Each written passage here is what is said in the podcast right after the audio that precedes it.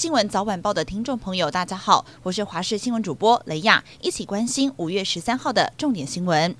新宇航空董事长张国伟针对成田机场的延误事件，曾经直指成田机场答应放宽机场宵禁又反悔，才导致飞机不能起飞。不过现在网络流传有民众寄信到成田机场客服询问这起事件，没想到真的收到回信，信中就写下从来没有答应过新宇航空可以在宵禁时间起飞，和张国伟的说法不同。真相如何，恐怕只能等到民航局十八号调查结果出炉。诈骗广告层出不穷，内政部长林右昌日前与 Google 团队会面，获得三大共识，将加速冒名投资广告下架。内政部今天透过新闻稿表示，诈骗集团经常利用 Google、YouTube 网络平台刊登假投资广告，或冒用名人肖像进行假投资广告，诱使民众点进连结进入钓鱼假网站之后，引导到 Line 社群进行诈骗。未来建立打诈联系管道与举办打诈工作坊，主流平台将会主动协助。下架，杜绝诈骗资讯。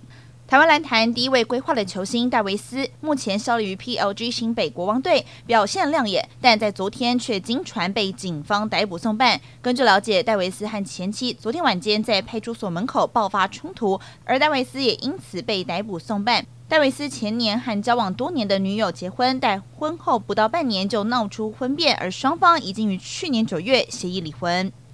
国民党将于十七号确定征召人选。郭台铭近期频频到各县市造势，争取国民党提名。郭台铭今天到金门，并在金门和平纪念园区发表和平宣言，表示要在一中各表的原则基础上站稳中华民国的立场，和中国重新展开谈判，并以金门为起点。外传国民党主席朱立伦会在十五和十六号与侯友谊、郭台铭会前会进行最后的提名讨论。国际消息：南韩总统尹锡悦妻子金建熙的家族最近牵涉起一起地产弊案，警方经过调查之后，在昨天宣布将尹锡悦的大舅子等人送交检方。警方表示，尹锡悦的大舅子，也就是金建熙的哥哥，涉嫌在二零一六年伪造与工程款有关的证明材料，不仅夸大了公司的工程费用，还漏报利润，从而让政府减免公司开发影响费。因此，警方因伪造和使用私文书证，将金建熙哥。哥等五人送检，而金建新本人在案发当时已经不再担任公司的内部董事长，所以不受牵连。